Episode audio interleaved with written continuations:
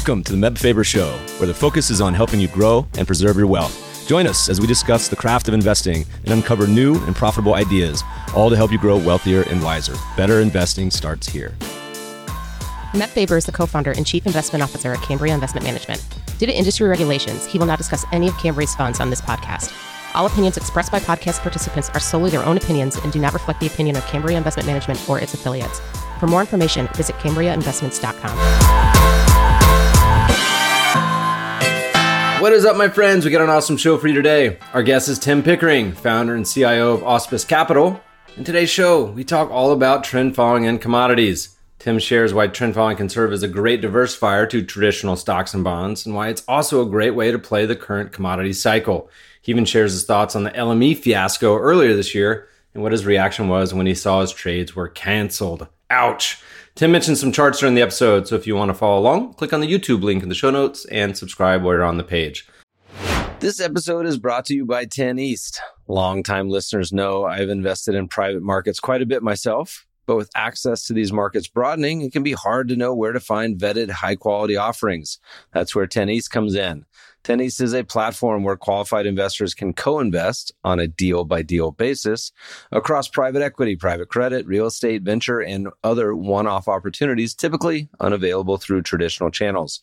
They're founded and led by Michael Leffell, who spent his early career building Davidson Kempner and who invest material personal capital in every offering they bring to the platform, aligning interests with 10 East members who co-invest at their discretion. Join numerous founders, executives, and portfolio managers from leading investment firms who use 10 East to diversify their personal portfolios. Inquire for membership at 10east.co. That's the number 10east.co. Please enjoy this episode with Auspice Capital's Tim Pickering.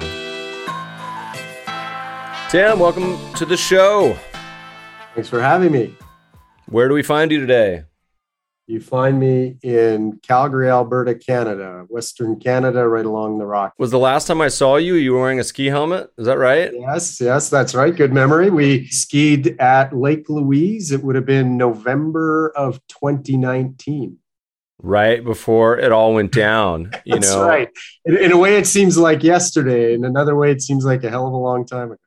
Yeah. Well, I'm lucky to have gotten those days in because I've gotten F all days in since then. I'm still convinced I got COVID from Jackson Hole into February, March 2020, even though the antibodies say otherwise. So you and I bonded over some nachos and, and we'll get into a little bit of this here. Opera is really the best place to talk markets. Like this is like that's supposed to be the vibe for this podcast is Opera. That should have been the name of it, investing Opera. But you got your start in the 90s, if I recall. Yes. You didn't get seduced into the dot com mania somehow, as the rest of our world did, but somehow ended in the backwaters of the commodity world, which is a very Canadian thing, by the way. So, like, that's probably a more normal path for you guys than it would have been for someone south of the border. It's funny. You'd think it would be, but, you know, still the financial ecosystem in Canada, you know, Wall Street, we got Bay Street in Toronto that Toronto world is still very financially focused. It's stocks and bonds. And being in the commodity, you know, going down a commodity path isn't as natural as you'd think in this sense. When most people think about commodities in Canada, is our strong resource equity market. And that's what the TSX, Toronto Stock Exchange, has been known for. We got obviously big oil companies, big mining companies. That's kind of when people think about commodities. But actually, going into the trading of commodities, is still, you know, very nascent, very a little bit out there in Canada. And that's part of what we can talk about. It's like, okay, how are you getting your commodity exposure? Well, I've got this resource equity stock or this ETF. It's like, but that's not commodities, really. That's resource equity. And there's a difference. So it was still a bit of an abstraction, the path I went down with this conservative Canadian bank at the outset. When you say commodities, obviously it's a very differentiated world. Did you have a focus? Did they stick you in the gold part of the office, which was probably nice, or was it something else? Yeah, the path was really in what I call the Bitcoin of the time, and that was energy derivatives. And really, if you want to get specific, it was natural gas. Natural gas was now available, NYMEX futures, there was liquidity there, and it was volatile as heck. So that was really the proving ground for me stepping out as a proprietary trader, which was the team I joined at, at Toronto Dominion Bank, really focused on energy derivatives. All commodities were in the sphere, but the sexiest of those were energy derivatives because of the volatility and the liquidity. Again, natural gas taught us lessons, taught me lessons from a risk management perspective, from a trend definition perspective, of uh, if you can dream it, it'll happen. You know, it goes from two dollars to fifteen. Things that shouldn't happen. Natural gas taught you those lessons. Yeah. So you got your feet wet. At what point did you kind of begin this entrepreneur journey? We always love to say that the naive optimism that kind of led you to believing uh, you could start a company and some ideas there. It was a realization and a light bulb going on for myself and Ken Corner, my co-founder here at Auspice and trading partner of 22 years, was that the strategies we built to adapt to this heretic energy commodities and specifically natural gas, that adaptation that we developed was really applicable across all assets. We didn't build something and tune it for natural gas or energies or commodities. We just built a strategy that kind of adapted to these paradigm shifts in volatility and risk well, okay, so why are we just trading natural gas? Why don't we trade currencies? And why don't we trade grains and other things? And so once we started testing that, we realized there was an opportunity. It just wasn't at Shell. Shell was a box. And we were focused on a certain thing. And, you know, eventually the itch had to be scratched. And we had our first kid when I was working in Texas with Shell in Houston and wanted to raise my kid back near family in Calgary and stayed another year and then said, you know what, now's the time for us to part ways. And I wanted to give it a shot before, you know, I got too established with my family and was scared to do it. so it was naive optimism. Yeah. And so what year did you guys on the timeline did you guys start your company? So I left Shell in January of 2005. I started the company late that year, got my registrations with our local regulator and then the first fund launched midway through 2006. And the delay was I was trying to recruit my compadre from TDE and Shell to join me. And when Ken joined me in early 2006, we honed in on what we wanted to do and came up with a plan and started our first fund. Thinking about commodities in general, you know, there's a lot of investors, both retail, professional advisors and institutions that listen to this podcast. And I think of all the assets, I think commodities is probably one of the biggest struggles. And there's like a timeline for the, even the institutions. You know, there was a big adoption of commodities as an asset class, you know, particularly post 2000, 2003. And then that decade. And then it's kind of been different periods and different ways to go about it. You know, you have everything from Jim Rogers and Barclays and Goldman, and there are others who are like, you can't index commodities at all. So I'll give you the mic anywhere you want, just the starting of how to even think about that world in general. And then we'll get to some strategies and ideas too. So, in general, my philosophy and the one that I sort of, some of it I can say I came up with, and some of it was influences. But the way the bank that I started with, TD Bank, looked at it was commodity was this completely open territory. You know, there's equities and they're all, you know, linked and they have correlation, and there's bonds and they have some relationship. But commodities is a whole different territory. Cotton's not like crude's not like coffee's not like canola. Now, if anybody thinks they're a fundamental and expert in every single commodity, that becomes like you know a little bit crazy a little bit of a fallacy right? So how do you go about you know investing in this area and, and, why do you want to? Well you want to because of these many unique opportunities. Maybe there's something happening in energy. Forget petroleum energies. What about natural gas? That's a whole different story. What about natural gas in europe versus north america what about wheat what about soybeans well they're related but they're very different how about canola well canada produces canola well what about how does Russia affect that?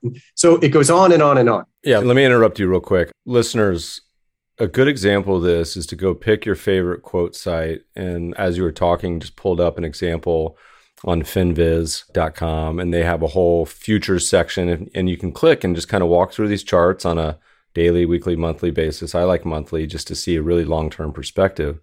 But you can click through nat gas, gold, palladium, hogs, oats, and canola, wheat, coffee, on and on, and see how different and how crazy all these different markets are. Most everyone we talk to, it's just, particularly for us, US stocks and bonds.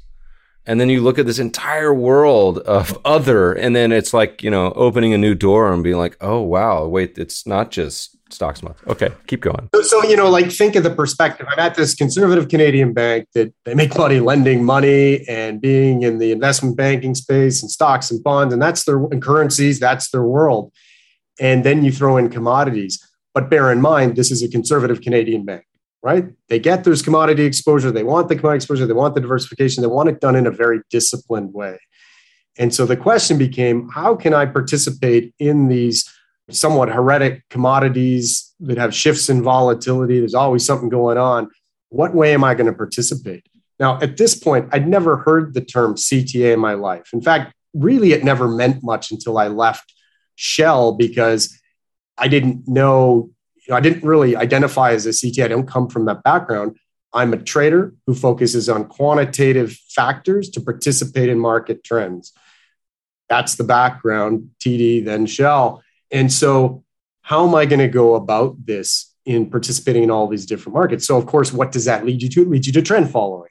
At the end of the day, I don't care what your driver is fundamental or non discretionary. It really doesn't matter. We're all trying to follow trends. You know, maybe you're bottom up, top down. You want to buy the stock here, sell it there, or sell it there and buy it there. Doesn't matter the asset. We're trend followers. We follow it in real estate. We follow it in everything we do in life. So it all leads you to trend following. But the question became what my opportunity was. The team that I was working with at TD, they had done trend following in the lower volatility financial markets, currencies, bonds, equities was kind of a little bit separate, but same idea. What can you do that in commodities? And they had tested their strategies in commodities and it didn't work very well. And the reason it didn't work very well is because commodities in general, and let's think of natural gas as the perfect example. Natural gas will be trading at 30 volatility, then something happens and there's this paradigm shift and it's at 130 volatility. And those may as well be two different assets, right? They don't behave the same, they don't act the same. So, what do you do to adapt to that paradigm shift? So, trend following, yes, but if you keep getting knocked out of your trends or stopped out or having extraordinary risk because the volatility changes, that was concerning to the organization I worked for. So, could we create strategies that were a trend following, but adapted to the characteristic of that asset? So, natural gas in this state, you got to do one thing. Natural gas in, in another state, you've got to do something else. So, I'll give you an example. So, a breakout. My son actually was asking me about stocks today, and he's looking at this one stock and he says, It's breaking out. Like, this is a 17 year old kid, but he's figured out breaking out means something. Okay, so a breakout. That's one indication of momentum. Usually, that age they're talking about that's acne. He's like, man, breaking out. I gotta, uh, gotta need some uh, clear. Yeah. they even make that anymore. Those pads. All right, oh, I, I, breakouts. I think, He's learning do. early.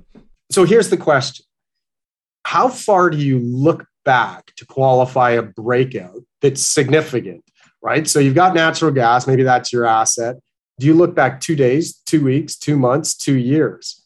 The answer kind of depends. It depends on the characteristic of that asset. If that asset is, say, 20 vol, it's bouncing around a little bit, well, maybe you don't need to look as far back to qualify a significant breakup. But if that asset's bouncing around massively, looking back two days is going to tell you nothing about a significant breakout. And so the immediate path with trend following is well, I'm going to look back in history and figure out what the best breakout is in history. It's 25 days. Well, of course, we know that's pitfall. That's not robust. That's curve fitting. So we approached it very different. It's like, I don't know. I don't know what is significant breakout. Let's look at the data. Well, why just look at the data in natural gas? Let's look at the universe and say, what's a zone that makes sense?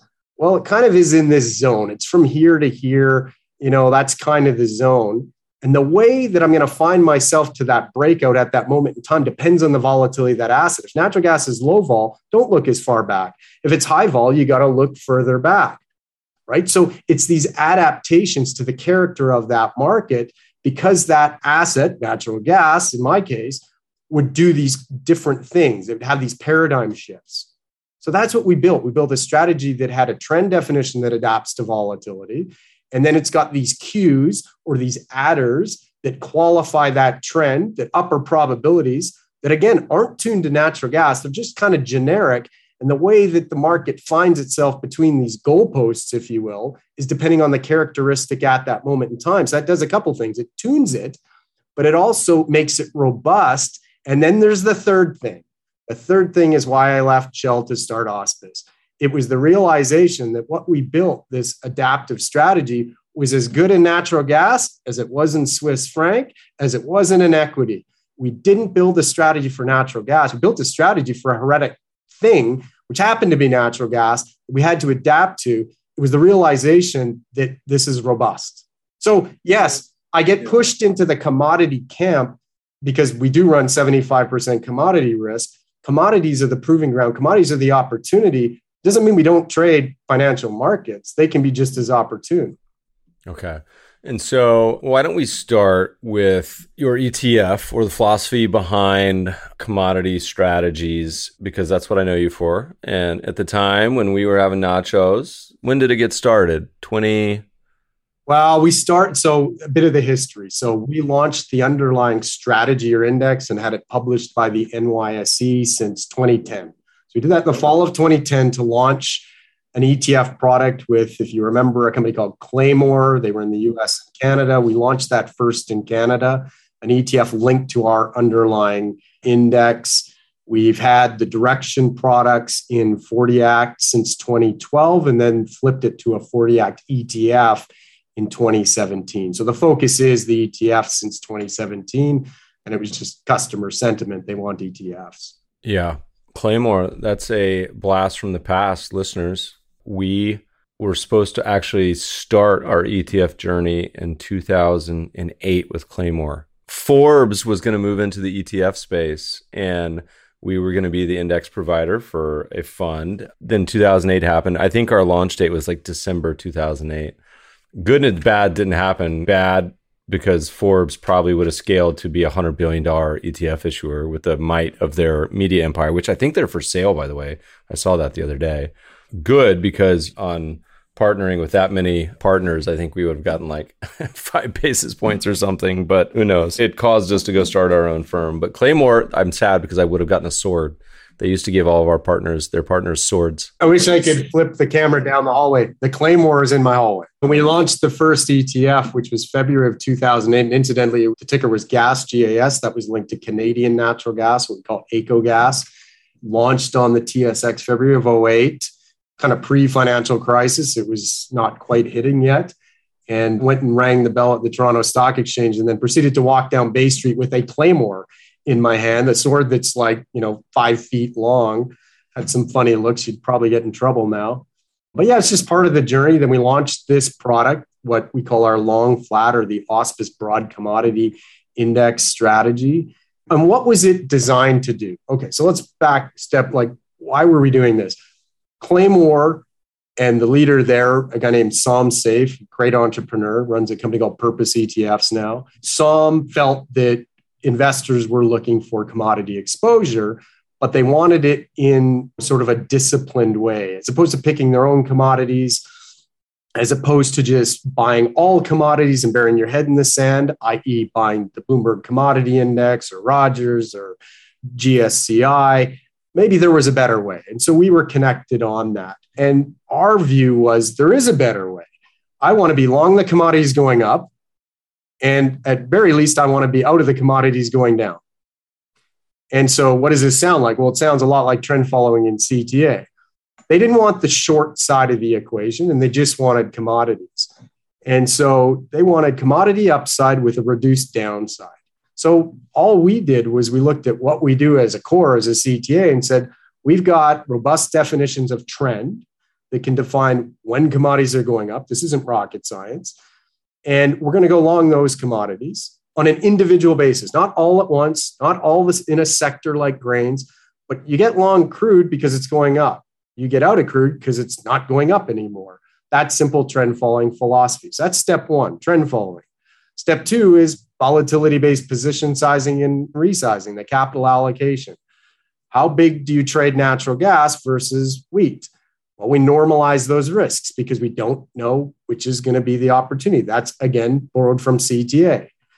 Then we have to look on an ongoing basis. Do we want to ride that risk when natural gas goes from 30 vol to 130 vol? Or do we adjust that risk depending on the situation? We made the choice, as in our CTA, to adjust that risk to sit in a volatility zone, 10 to 12, that we feel is very palatable for investors, right? So commodities are great. You kind of alluded to this, but the volatility of commodities can be crazy.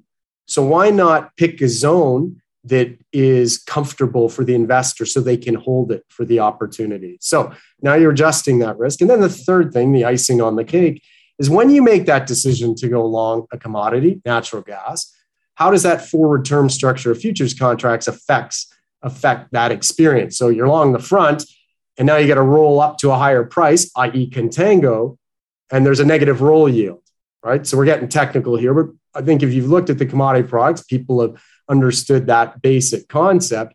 So we look at that term structure and make a decision where should we belong, right in the front, or do we push it further back? And that's again a quantitative decision. So those three steps. It's a trend following way to get commodity upside, limit the downside. Commodities are coming off, go to cash, even go right to cash. Grains start coming off. Well, let's peel those off. Natural gas is going to, well, let's peel that off. Let's take profits there. All quantitatively based. So that was the idea behind it. So we went as far as why did we create an index? We wanted to create our own index, which is the underlying strategy, so that the ETF would track our underlying strategy. Have a third party publish that index, no different than S&P 500 or GSCI, but it has this active trend following, position weighting, term structure layers built into it. I was thinking as you were talking about launching a gas ETF, I was like, man, you should be, a European gas ETF would probably be a useful tradable here. How do you come up with the portfolio? You know, there's there's sort of a unlimited breadth of choices in our world, and how do you kind of settle on the certain number? You know, I see it's not a hundred. So how do you kind of come down to the ones that you think are the main muscle movements, or the ones you think are the most uh, most important? there's a few things to touch on there. One, we get asked all the time as a CTA, it's like, okay, so how come you're not trading 250 markets? It's like, well, why would we trade 250 markets? If anything, that's a capacity issue because you've become so big. We don't have that problem quite yet. We want to be in markets that represent the overall commodity landscape that are liquid enough to execute this strategy and scale this strategy. So we pick markets that we believe represent the market that have the ability to take on the capacity that we believe the strategy has to grow to. In our case, our underlying strategy is used for the COM ETF. It's used for institutional managed accounts, which are quite large. So there's that capacity we have to consider. We want markets that are liquid and trend, but also give us the opportunity to manage that risk. If they're gappy markets, that kind of we don't want that kind of a situation. And, and i'll give you an example. It's like commodities that don't fit that criteria for this liquid etf product and this underlying index are markets like say lumber right? Because lumber will gap. And we want to manage that risk so we can sit in that volatility zone so okay so lumber's gone on a great trade how come you don't have lumber in the portfolio well it's just one of the things that don't hit our criteria in terms of scaling this strategy. Now, there's another factor, and that is we've designed an underlying index to fit within the North American ETF world. These are North American traded futures on North American time so that the market makers can replicate that index and show markets in the ETF. And so, if we, for example, added LME metals, then that complicates the market making side of it significantly and the liquidity and the two ways that the North American ETF investor is going to get. So we really built a product that fit for that situation, that fit into the ETF world, in our opinion. So give us an example of what's in there. How many you got? There's 12 markets. There's the four energies. There's the major grains, soybean, corn, and wheat. And then we have cotton and sugar round out the ags. So, what's that portfolio look like today? There's been a lot of all over the place with markets. Are you 100% invested? we came into the year, you know, commodities screaming higher. Of course, that's pre Russia Ukraine. Russia Ukraine had us reduce some of the risk. There was a lot of volatility at that time. As commodities started to correct as you got into Q2, we started to peel off that risk.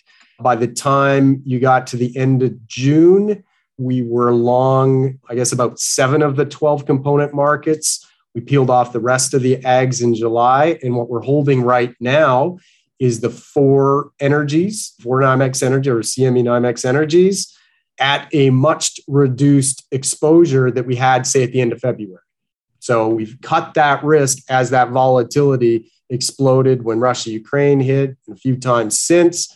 So we're holding a much reduced exposure, but still long the energy. So four of 12 components, much reduced exposure. Like the VAR, as an example, the value at risk now versus in February is about 25%. How often do you guys update this? How often are you looking at it? Every day, a thousand times a day, once a month? It's daily. So that position, you know, we could get kicked out of a trend on any given day. We know where that point is that hits our criteria. We go to adjust those position sizes on a monthly basis. We're looking on a monthly basis. Has the risk in natural gas gone from here to here? There's a threshold there. That's part of the special sauce and if it, it's moved up by a certain level, we're going to cut that risk and bring natural back gas back so that it's we're normalizing those risks across the different assets. So positions can change any given day. The risk resizing happens on a monthly basis. You briefly referenced the LME. LME was in the news this past year. You want to give the listeners a, a little overview or thoughts on that situation? Because that was a little bit odd. Part of what I'll say is if I can't say it as facts, so it's going to be a bit conjecture here. So what, what happened? The price of nickel exploded higher. And why did that occur? The street's understanding, my understanding of what happened in that case is it was basically a short squeeze. It was a Chinese based producer that's long the commodity. They produce nickel and they sell futures to hedge part of that position. Nickel started to move up and against them for whatever reasons, fundamental, technical, I'm not even going to guess. And that caused them to start covering their shorts in their hedge. And that started to accelerate. And so once that squeeze became sort of apparent, price of nickel exploded. And so for us, we were long nickel, as many CTAs I imagine were. We were long nickel. And what happens with our core CTA strategy is that when the vol, as I was talking about earlier, when the volatility of that asset goes from here to now it's bouncing around this much, what it tells us is the probability of keeping those mark to market gains is diminishing because it's got so much more volatile. It could just bounce down. We could lose all those mark to market gains. So as that happens, we're taking triggers from the market to say, you know what, too volatiles, move too far, cut some of that risk. So on that fateful day or evening, for us it was evening, it hit our criteria. We put in sell orders to get out of the nickel market. We were executed on those. We, far as we knew, we exited the nickel market. We come back in, so to speak, and I'm kind of making, you know, operate 24 7. But, you know, the next morning you're looking at your trade recaps and the trades were canceled. And so the LME made a decision to cancel those trades where people were selling out of their positions. Why did they do that? Well, because they had this big short player in this Chinese producer who was so far offside that they were worried about a default. They weren't going to be able to pay it. The LME would be in trouble and they needed to interject into the market. And they have that right as the exchange. So, what do I think about that? I think it's fraudulent. I think it's criminal. There are lawsuits against the LME currently by some very large players. I would be happy to join a class action. Again, why do we trade futures? Because there's a buyer and a seller, and I can get in and out no matter what the reason. And there's an exchange in the middle. I don't have to take credit risk. That's the beauty of futures. When the LME made the decision to step in and kill these trades, I believe they went too far. We've seen other cases where exchanges, think of the flash crash in whatever year that was, 2012. You know, the exchange said, well, it hit these stops and we've got to kill those trades. That shouldn't have happened. There are situations where I believe maybe that is the right decision. The LME's decision to do that, I don't think was the right decision. And so, what did it mean for us? Well, we tried to sell it way up here, and then it went limit down because here's the exchange helping out this one customer who's short and at the cost of everybody else. And by time we got out of that trade, we got out profitably, but you know, we gave away 10 big figures of exposure. Uh, so it was an opportunity loss. Yeah, that was weird times. With financial markets, the really only thing you ask is the fair game. You know, you go to Vegas, you expect the dealer's not cheating you. You expect I'm going to play something and you're not going to change the rules mid game. Well, bear in mind in this situation, as we understand I think it's documented now, is that the group that was offside on the short side, price is going higher, they're getting squeezed from a short perspective. They're long the underlying commodity, right? So they're doing fine. They're, they're doing fine, right? But they're getting squeezed on their hedge. And then the question became, well, did they fully hedge? Did they hedge a percentage of that production or were they speculating? And, you know, again, I worked at a large producer, Shell, and I guarantee it wasn't all hedging. There's, I speculated. Yeah. So as you think about this kind of like long, flat commodity strategy, how do most investors slot this in? Do they slot it in as, hey, I already have commodity exposure. I'm going to sub this in for part or all of it do they say, ah, I'm just going to toss this in the alts bucket? You know, I know you guys talk about crisis alpha this year. I think certainly is a painful year for many who are in traditional market cap weighted US stocks and bonds because they both went down. We'll see what the, the final three months hold, four months. How do you think about it? And then how do most of the allocators think about it for you guys? There is kind of two paths at least. And one is an alt bucket.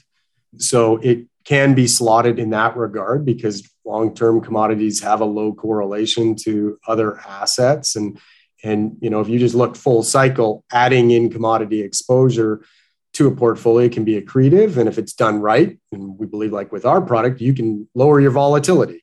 So accretive and lower the volatility all good stuff. So that's one slot Another slot, and it's a bit more of an institutional line of thinking. We see this through large RIA groups, we see this through the institutions. They've got a slice in their asset allocation that is commodity.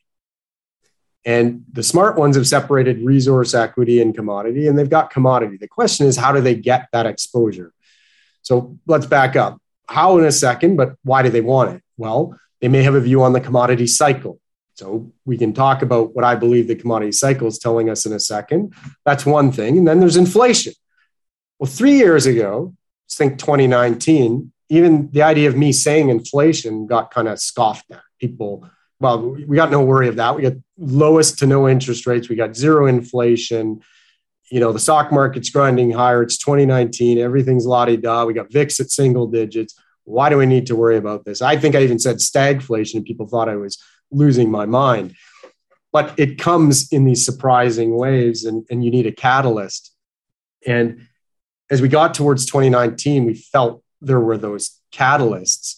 And so, I tell you all this is certain institutional investors, certain sophisticated investors, not just those, but certain people kind of recognized this and said, you know what? I think there is an inflation risk. I don't know when it's going to come. There may be a commodity cycle. I don't know where it's going to come. And I've got this little bucket that I want to put commodity exposure in. But what I don't want is 25% volatility in a product that is known to pull back 50%. I want some downside protection. I want to participate in commodity upside, but I don't want the same downside. I don't want the same vol. That's where we fit in. We can give you most of that upside. If it's trending up, we're going to be long those markets. When I start coming off, we're going to peel off that risk and we're going to cut that risk, as I described earlier. It's a better ride for the investor. And so we're finding investors that either put it in that alt bucket or put it in a dedicated commodity bucket, knowing that to get the right experience out of it, you've got to hold it. You can't just try to time it. It's very difficult to do. You want to ride the cycle. You want to go full cycle on these things, whether it's inflation or the commodity cycle. So back to late 2019. And it started to happen in 2018. We saw some institutions stepping in. They felt that commodity had been in a downtrend for a long time and that the fundamental macro situation was changing. So, what was changing? The amount of money being invested in commodities as a whole, whether it's energies or mining or ag, was declining. So capex has been in decline in the commodity market for a long time. Kind of peaked around 2010, 2012, and then it's been in decline. So you're structurally underinvesting in the market and, and slowly undersupplying the market. Well, that doesn't matter if there's not some catalyst or there's not this big demand or something changes. So, what becomes that thing? We believe there's two ingredients to a commodity supercycle a long period of, of underinvestment, capex dropping. We had that 2012 till you get to 2018, 2019. It's been going a long time. That started to be recognized in 2018, 2019. But what's going to start the party? There's got to be some sort of catalyst, some sort of generational thing that occurs that kind of kicks it off. And people can say, well, it was COVID. Well, it kind of was COVID because COVID got us talking about build back better and investing in things to build things. We need commodities and, you know, got this whole thing going. But the underinvestment in the area had occurred for a long, long time. And this is kind of what we see as the potential for a commodity cycle. So these cycles are long. People say the last one was from 2000 to 2010, largely attributed to China. If you actually go back, and I'll show you in a second, the real cycle was from like 1970 till then. And then we had this pullback. We all have recency bias. We say commodities are going nowhere. We don't need commodities. It's all about ones and zeros and Bitcoin and all these other things. But we believe those two basic ingredients are again that under period under investment for a long period of time in supply, and then some sort of generational demand shock. So, what is the generational demand shock? It's not really COVID. It's the green transition and decarbonization and ESG and stakeholder capitalism those become catalysts to say, okay, we need to do things, we need to build back better, but the first word is build. So we need commodities. COVID gave us the second piece, which is like supply chain complications. They'll fix themselves over time. We also have labor shortages, we have unionization, we have aging demographics that affect the development and growth of the commodity space. We've got a war between two massive commodity powerhouses, obviously. Let's just put that as icing on the cake because that happened later. Then you've got investment in commodity products and inflation protection that was largely ignored for better part of a decade. Nobody needed it.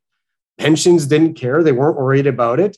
The average investor wasn't caring about it or worried about it, and maybe rightfully so. Okay. Now, where do we sit? Well, we've got potentially the reopening of an economic superpower. We'll come back to rising interest rates in a second. But back to the underinvestment in supply to go full circle in the red dots, we've got governments around the world that have made investing in resource development very difficult and very expensive. It's a black sheep of the world. You know, you're in the energy space or you're a miner, all these things. So it's, it's, it's harder, it's more expensive, it's got stigma back to full circle underinvestment in the commodity side. So that's where we sit. We believe there's there's all there's a catalyst, and then there's all these other factors. And in my opinion, most of these other factors did not exist in 2000 when we had this last sort of bull run that's largely attributed to China. It was China building infrastructure. Now we've got all these other things. Okay, so here's what we're going to do. Here's the plan. The Fed and central banks around the world are going to raise interest rates to combat CPI and consumer driven inflation. That's what they're going to do. They want to calm us down. We're not going to spend as much. Tell me how that fixes the commodity problems. Per the bottom right, it may reduce demand for manufactured goods, but it sure as heck doesn't increase commodity supply, right? It makes it more expensive and complicated to an already expensive and complicated thing. It doesn't incentivize long term commodity infrastructure investments, it doesn't fix labor, aging, doesn't fix supply chain, surely doesn't resolve a war. So, if anything, we believe the rising of, of interest rates exacerbates the problem. So, that's where we sit. It's crazy to see how the narrative changes. You have, you have a couple good pieces. We'll link to them in the show notes, listeners, um, or you can go to the Auspice website. And one of them, you know, you timely say the coming 2020s bull market and commodities and wrote that in 2021. But if you look at the various periods, you know, we did a tweet the other day talking about everyone just assumes stocks outperform always, but we did a tweet looking at stocks bonds and gold. You know, it was back to 2000, and obviously that was the peak in the U.S. But like, it's like all three had similar performance over the, this century, right? And and if you would ask anyone, probably, I think that they would have lost that bet that they all ended up in the same place. You know, stocks for the long run as a cult's the wrong word as a belief system you know is pretty ingrained but then you have something like 2022 where you get kind of smacked around and the days of the 70s or perhaps the 40s or perhaps early even 2000s come back to the memory i think that what's so interesting about your fund and, and strategy is a lot of people struggle with the volatility the commodities, there's like, ah, they're all over the place and oil went negative and da da da. But what you just said, this, this is the great part. So 100% agree. That is the problem. People get scared of it because everybody's got an Uncle Joe that lost his money trading hogs or something, or they got a friend who put it all in this ETF and it got crushed or whatever. But what you said was they're all crazy. They're all heretic. They're going up, they're going down. Oil's going to negative. What an incredible opportunity if you can manage risk. I was taught to manage risk. What we do is manage risk. We're agnostic. If you can take one word away from this call with Auspice is agnostic. I don't care if commodities go up or down.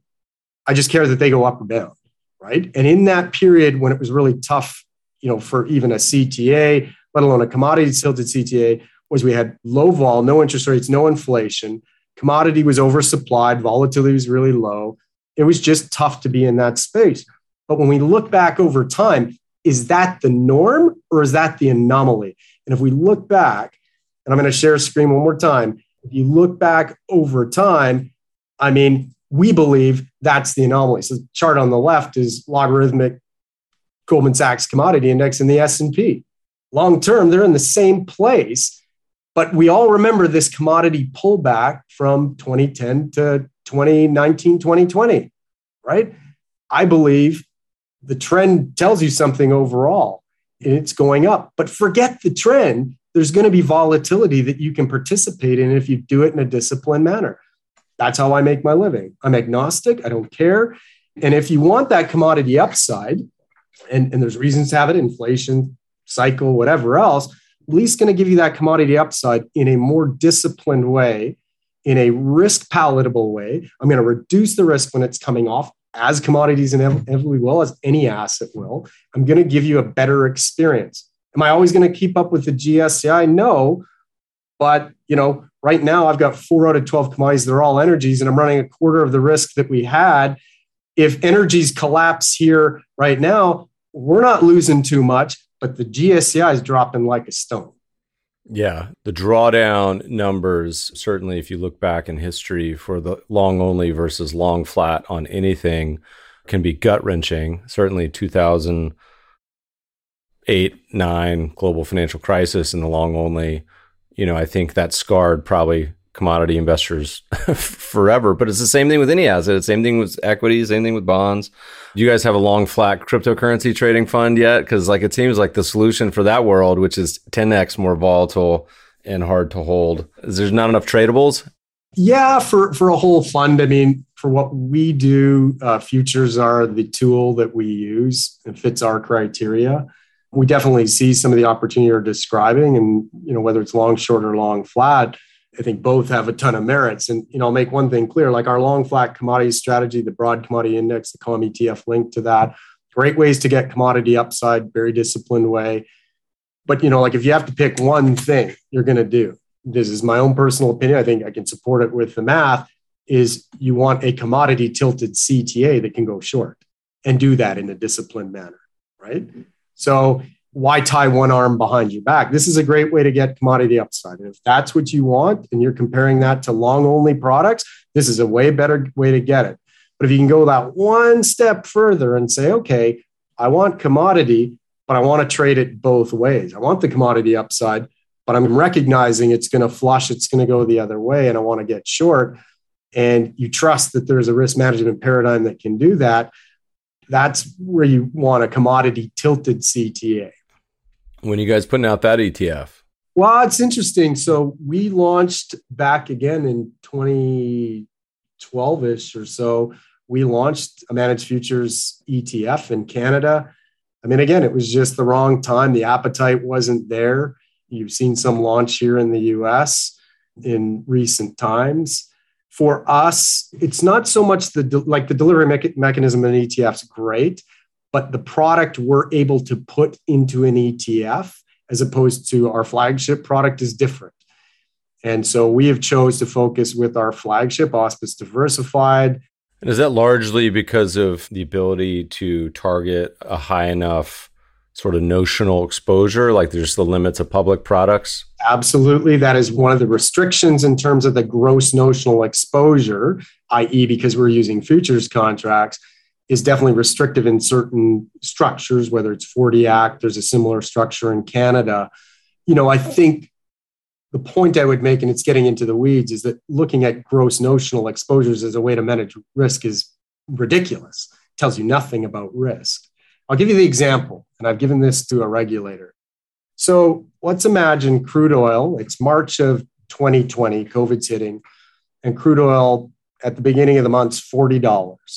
$40 times a thousand barrels in a contract is $40,000 of gross notional exposure. And let's just pick a number. At that time, crude oil was trading at 40 vol, right? So it's bouncing around this much, 40,000 of gross notional exposure, $40 a barrel. Now crude oil goes to $10. Okay. So $10 times a thousand, now 10,000 of gross notional exposure. Your gross notional exposure is one quarter of what it was. And by the definition, it's one quarter of the risk. But think about it. At $10 crude oil, was it trading at 40 vol? No, it was trading about 140 vol.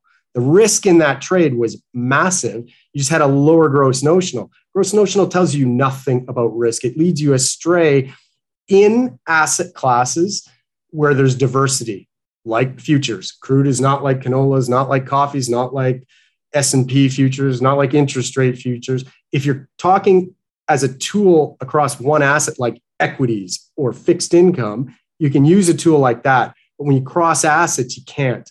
And this is a mistake the regulators have made both sides of the border. And that's why they're switching now. We've seen this in the US here they're switching now to VAR based methodologies to measure, measure risk. That's going to happen in Canada as well, because this idea of gross notional being the measure of risk is wrong. So, to answer your question, yes, that is one of the reasons that it's hard to replicate our flagship strategy in an ETF format.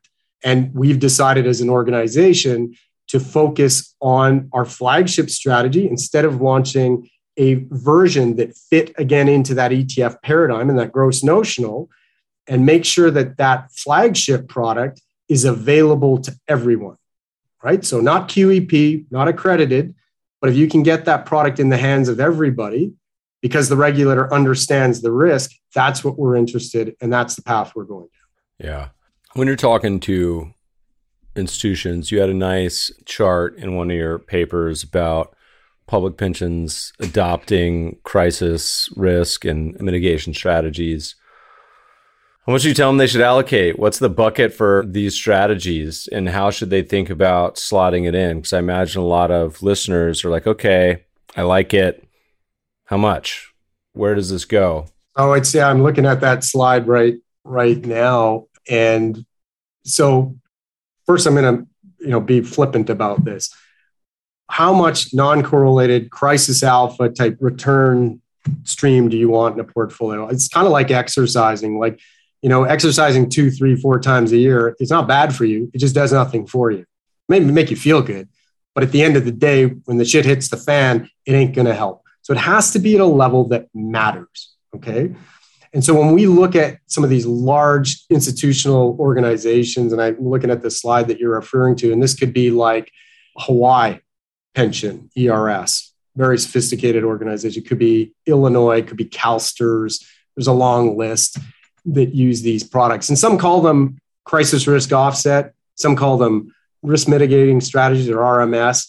When we look at the percentage of the portfolio that some of these sophisticated organizations have gone to, it ranges from 10 to 25%.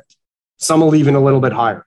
So it's got to be at a significant amount of level in these crisis risk offset or risk mitigating strategies. Now, of those, what are the strategies they're using in that area? It includes things like global macro, some sort of alternative return capture, treasury duration. That one's a big debate right now. And then trend following. And of that mix of assets that give you this crisis risk offset, the fastest growing and the sort of bulk of that is trend following. Now, we know trend following won't work all the time, right? But we know that it typically helps at these critical times, whether it's Q1 of 2020 or it's the first half of 2022, when you need that special teams player to kick the ball through the uprights, it's going to be there for you. And that's what they're looking for is that reliability at these critical times at a level that matters. So again, 10 to 25% for risk mitigating strategies. Of that, we're seeing a good quarter to a third to half of that in trend volume. We mentioned this a lot before on the podcast, but I think it bears repeating and curious to hear your thoughts. I say, you know, trend following and the whole umbrella of strategies still, despite, you know, decades of research and practitioner results, still doesn't have as much of a footprint in investor portfolios as one would expect. And I often tell people, I say, you do the, the blind taste test, the wine example, where get an Excel sheet and look at various risk and return parameters and put them into an optimizer and spit it out. Well, you always, not almost always, always end up with a significant allocation to trend following. And the trend followers just got bad branding. Is it too complicated? Is the fact they decided in many cases in the early days to use the word futures or manage futures? Like what, what's the what's the problem there? So yes, yes, and yes. So here's the knocks against it. CTA, what is that? Commodity trading advisor. We don't only trade commodities. We happen to be commodity tilted, not just commodities. Manage futures, this another esoteric term. So it's bad branding. Those things suck. I'm going to get down to really what I think it is in a second, but what else is the knock against it? Well, it goes through periods when it's not adding value to the portfolio. And so we all have recency bias. So for this period of time that's most recent, forgetting the last three years, there's a period where CTAs struggled. Now, if you go back the previous 40 years, CTAs did extraordinarily well, were the most accretive thing in a portfolio, not just accretive and negatively correlated, they put up killer returns. And so we've all got that recency bias. It's, it's human, right? And so that's the knock against it. I think there's other knocks against it. I think CTAs as a whole, they've kind of lost the path. And what I mean by that is because vol dropped across all asset classes, but specifically in commodities, a lot of the big brand name CTAs, we know who they are, really tilted towards financial markets because those were the markets that people recognized. So it was a more familiar return stream. And also, there was a capacity issue. They got so big, you can't be as big in commodities, there's position limits. So I think all those things kind of tilted things where when the opportunity came around, then some of these big brands didn't perform the way that, that we thought they would. And so that was a knock against the industry. And if you stuck to the ethos of commodity tilted, trend following, being that special teams player and never missing, you did pretty well. I say, well, what's the worst case scenario for what we do at Auspice? It's like 2019, lowest vol in history, no inflation, nothing's moving, let alone commodities. My core fund was down just under 7%. Tim, I mean, you're down 7%. That's terrible. So, well, at the end of the day, your whole portfolio was up in 2019. I was some little paper cut. So if you took me off, out of the portfolio at the end of 2019 because I didn't perform. How did you look in 2020 in Q1? Right? When we popped the other way and did it a lot better than many of the CTAs in the CTA indexes because they were still financially tilted. But we had this commodity vol to play with first up, then down, then up. And so, long winded way to say there's lots of knocks against the area. Another one is futures. I mean, people just don't understand futures as a whole, as a, as a financial society we're scared of futures. And I can't imagine focusing trading any other instrument. It's generally got the best liquidity. I can, there's a buyer and a seller, forgetting the LME situation. But there's lots of those knocks. But here's the biggest one, in my opinion. And I've struggled with this for probably a dozen years. Risk taking strategies, in my opinion, are of two types they're either convergent or divergent. convergent return streams, equities, many alternatives, grind higher, low vol. And every once in a while, they correct, right? That's your negative skew. Big corrections from time to time, grind higher, give you yield, pay you dividends. That's a human return strategy. Constant gratification, yield, dividend, grinds higher, low vol. We can justify the correction from time to time. That's what I call a human investment strategy. We all want that constant gratification. Man, you look great today. I love your shirt. I love that you wore a hat. We all want gratification. That's human. Now, what we do and what I was taught is actually the opposite it's a divergent return stream. We grind along, grind along, grind along, grind along, pop, right? It's like paper cup, paper cup, paper cup, pop, right? That pop generally comes at these critical times of opportunity. That's that crisis alpha aspect of it. And when you put that convergent strategy together with that divergent strategy, that's where the magic happens. That divergent strategy, very common, you know, that's a CTA like return stream, is inhuman. It's that paper cut, paper cut. God, are you ever going to make any money? 2019, why didn't you make any money? Everybody else says, you guys suck. Why do I need you? Well, you need me here. Okay, so that's crisis alpha in a nutshell and why it's inhuman and it's hard for people to to hold on to. I mean, you know, this is forgetting tail risk. That's even crazier, right? That's even harder for people to hold on to in general. But here's the shift. What if we're back in a regime like it was from say 1970 to 2010 where there's just a little bit more volatility than 2019 there's geopolitical drivers, there's interest rates, there's inflation to some degree. What if we're in that paradigm we were from 1970 to 2010 and not the one from 2010 to 2019? What if we're in that 40 year opportunity set and not that seven year tough period of quiet? What if? I don't just need commodities going up, I just need movement. And in my opinion, that's where we are. I don't know if commodities are going to continue to go up. It appears the fundamentals are there, but what I really care about is we've got a little more vol than 2019, and we'll do just fine. 2022 is such a just a good microcosm of why this strategy makes sense. Is that I mean everything was down this year. I did a screen the other day where I and this is better or worse depending on your opinion, but more extreme a month or two ago. But I screened all ETFs that weren't leveraged or inverse 90% plus were down on the year, right? Not like half, 90% plus. And that's because most people were taking the same risks, right? And so very few, and everything else was littered with it was either commodities or managed futures, right? That was it. And that's the only thing that was saving your bacon this year. We'll see how the rest of the year plays out. But as a microcosm for longer periods, I think that's useful because most people assume wrongfully that stocks and bonds will always be uncorrelated. And there was a piece we'll link to one of my favorite charts of the year looking at Antti Ilmanen from AQR. We did a podcast with. He has a great new book out, but he had a chart that showed stress periods with US stocks and bonds and a lot of the uncorrelated, you know, crisis periods that have lulled people into thinking bonds always help have occurred in the last 40, 50 years when, uh, let's see, what is that, 40 years when bonds have, you know, been in a different environment than the prior 140. So I don't know if you have any thoughts there, but. You're bang on. I'm, I'm just going to, again, quickly share a screen. This is my colleague, Brendan Besnicki, shared this today. Do you see that?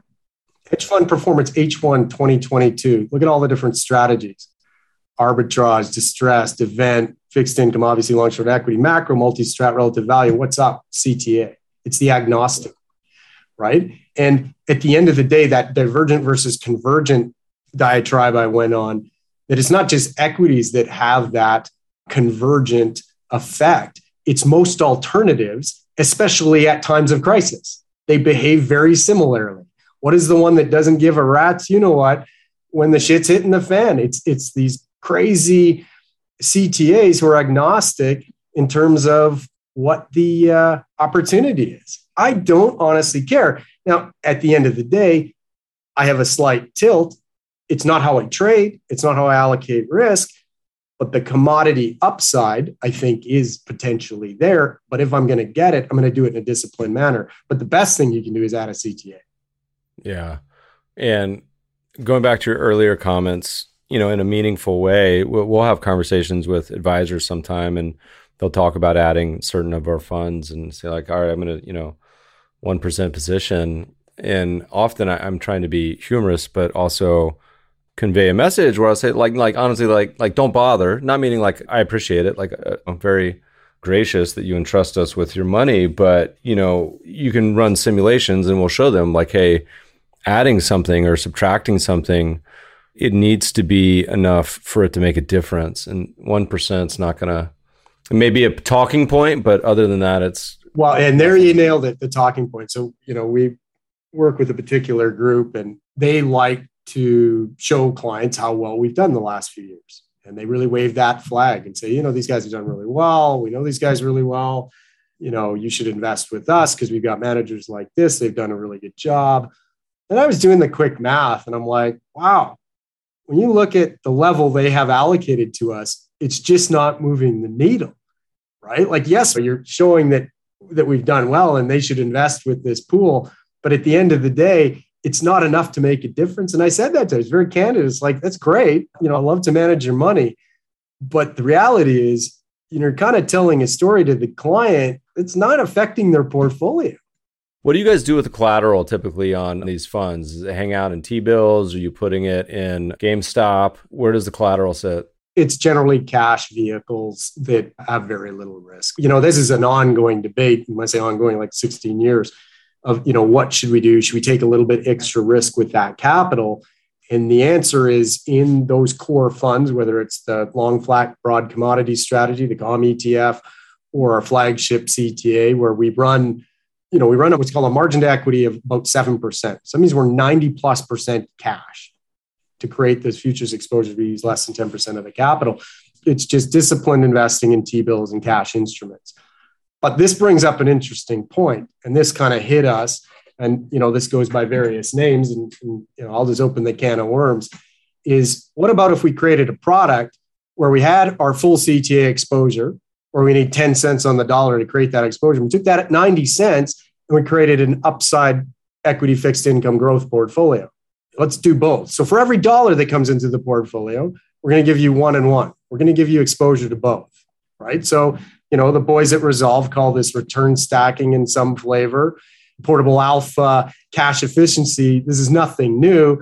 When we managed account for a institutional investor in our CTA, they fund the managed account with cents on the dollar. They take the rest of that capital and they go do more capital intensive things with it infrastructure, real estate, private equity. That's efficient use of capital. So we launched a fund in 2020 mimics one, how we manage our money, and two, what we see the institutions doing. Let's get that CTA exposure, full exposure. Forget 50%, right? It's every dollar. Well, I guess it is. It's one in one. We're really giving you 200% exposure.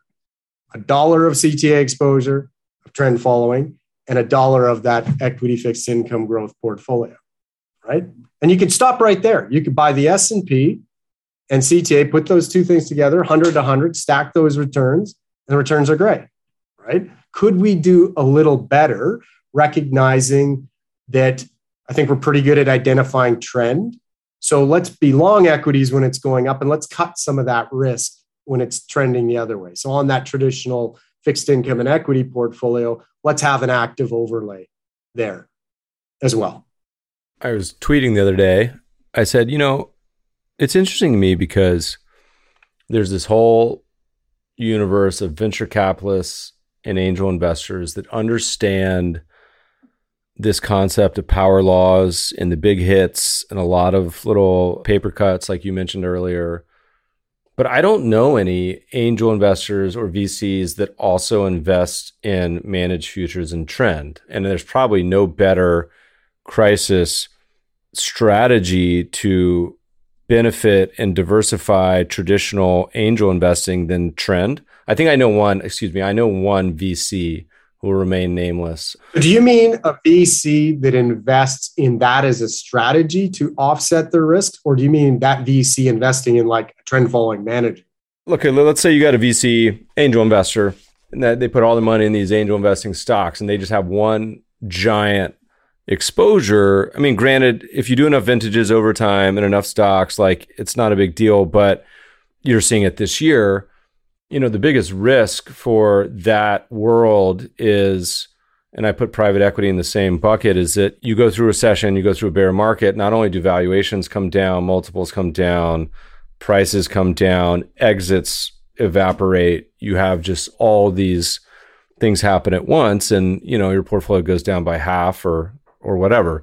For such a similar long vol philosophy, you rarely see an angel investor is like, you know what, I angel invest, but with my cash or with my other money, I put it in trend or managed futures. Like I've never even met one who honestly even really knows what it is. You know, they buy more stocks and bonds. So I was saying the ultimate portfolio to me, I imagine if you're trying to maximize return, but also make it survivable would be half sort of that angel. I mean, if you're looking for max compound CAGR, would be half VC and angel with the assumption that you can generate those returns, which every angel and VC thinks they can, and then put the other half or all your cash in trend. So the answer for me is I haven't experienced much of that either. Save for a couple examples, we have a family office we work with. They made their money in oil and gas, and they are very tech focused in their investing for decades plus now, very aggressive in that space. And they got to know us, and they did the smartest thing ever. Instead of putting money in our fund structure fully funded, they did a managed account for a size that matters and funded the margin, right? So they came along and said, hey, we want this as an offset to everything else and we're going to do the same things an institution does. We're going to run a managed account with you and fund it on margin. It's not the numbers, but say for a, a million or two million of margin they put down, they're getting 10 plus million of exposure to our CTA strategies. And that's helping them at times when the proverbial stuff's hitting the fan like it is here in 2022. All right. Let's take off your quant rules based hat and put on your Apres Nacho, Brew, Labatt's, Labatt's. What's the uh, Labatt's? Labatt's. What's Labatt's? Labatt's Blue. Well, there's Molson. Kokanee. Kokanee. That's what I was thinking. Kokanee. Well, I mean, that's you know, like I've got a home in southeastern British Columbia. That's Kokanee territory. Is that on the Powder Highway? That's on the Powder Highway. Yeah. I got to go back. We got skunked is the wrong word because Canada doesn't ever really get skunked. But when I went there, we didn't have the amazing snow that I fantasized about. So it's going to be back on the to do list. So we spent a lot more time probably drinking kokanee than skiing bell to bell. But I would love to go back to Revelstoke, Kicking Horse, all those good spots. Red. Great spots. Yeah. Red for sure. So we're at Apres, we're chatting. We've had a weird year.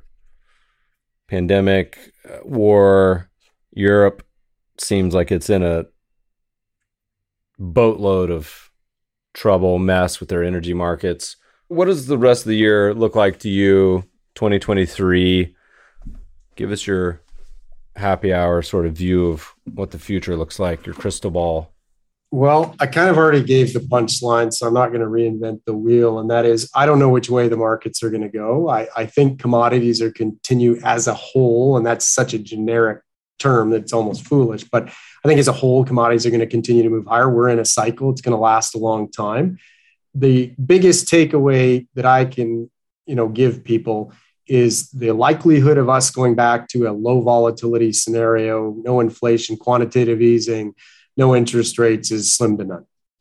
And so you need to look at strategies that can, or you should look at strategies that can take advantage of volatility, especially in an agnostic manner. You know, the only tilt is, you know, I think there is something to the commodity story. Obviously, I believe in that. You know, go about that in a in a risk disciplined way. I think volatility, not at chaos level. It doesn't have to be Russia, Ukraine, and it doesn't have to be Q1 of 2020 with COVID.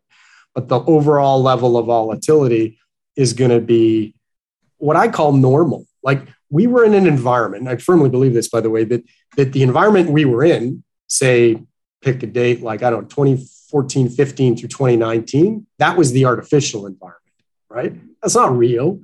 That was quantitative easing and all sorts of things. What we're back is into is reality controlling inflation, some commodity movement, volatility, interest rates, not crazy interest rates, just some interest rates. That's where we are. And with enough geopolitical drivers that, you know, there's catalysts. That's where we are. And I think we're going to be there for the next five to 10 years. And I've never been more excited than I am in my career. Early in my career, you know, dot com, like you said, you started with that. It was dot com, and I was on this commodity desk didn't kind of know what I was doing, trying to learn my way through it. And I didn't understand the gravity of that opportunity that became that 2000 to 2010 with China.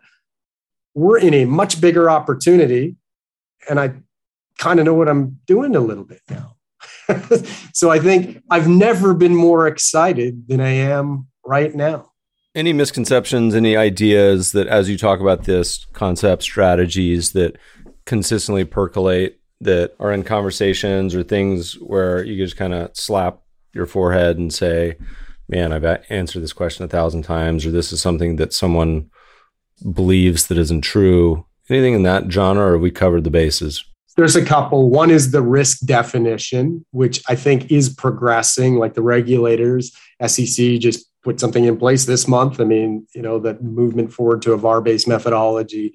So the understanding of risk is progressing that one, like with gross notional, really, you know, talk about hitting myself in the head. That's definitely one of them. You know, this whole black box idea, I mean, is is just patently, you know, foolish, right? Like, you know, like I didn't go on Amazon and order a black box and it's going to spit out buy and sell signals and futures.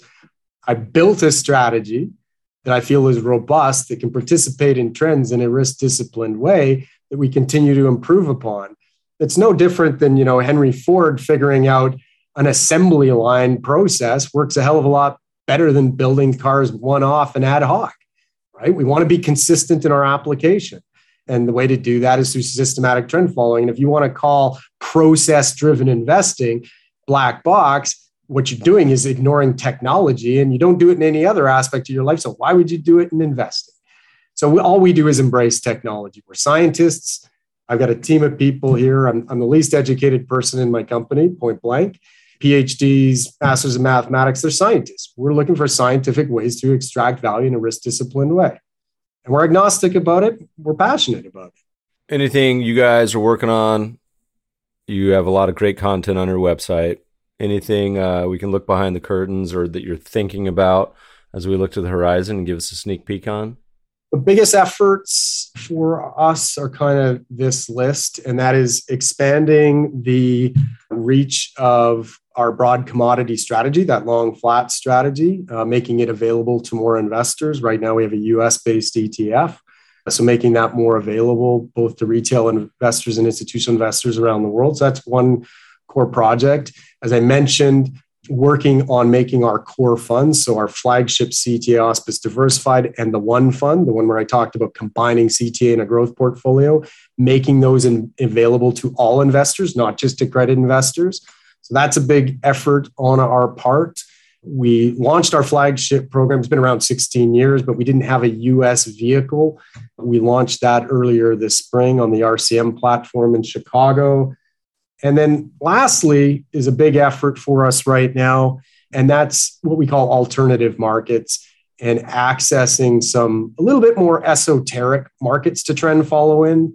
So that includes less liquid commodities, things like the Canadian energy market that's traded physically that I, you know, Ken and I spent a lot of time of our career in uh, giving trend following access to those markets, China, cryptos, like you were describing, and just expanding that beyond the sort of most traditional that's a big effort for us. Because at the end of the day and we talked about this earlier we all want trend following. You know i want it in everything i can get. And some of our best institutional clients that's what they're looking for. We want trend following returns in anything we can get our hands on because it works. We can wrap a bow with that comment. What's your most memorable trade lifetime good bad in between anything come to mind or most memorable investment? The one that just came to mind is is I mean, there's so many natural gas stories that it would be boring to even talk about, but I'll never forget. This ties back to you in a funny way. I was skiing Big White out of Kelowna, and I was on a chairlift with a client, and I got a call from one of our brokers, and they said the Swiss franc has just moved six big figures. The Swiss franc had been trending down for years and years, and that's when the unpegging happened. And the Swiss franc popped six big figures. I knew we were short. Any trend follower would have been short for a long time, years. And all of a sudden it exploded higher. And I get this call.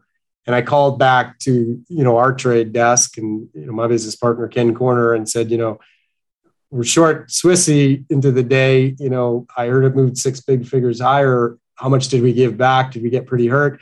Oh no, we were out in seconds. We were out right near the beginning of that move. And I'm like, see, that's the thing. At Auspice, our philosophy is if the volatility starts to bounce around too much and it's not explainable, the probability of keeping that trade, that mark to market gain is diminishing. Walk away. Don't ask questions. Don't try to look for a fundamental answer. Don't read the next news report. Don't wait till the next day. The math tells you the risk is changing. If the risk changes, walk away. And that one, you know, we're really proud of, but there's many examples of that. Yeah.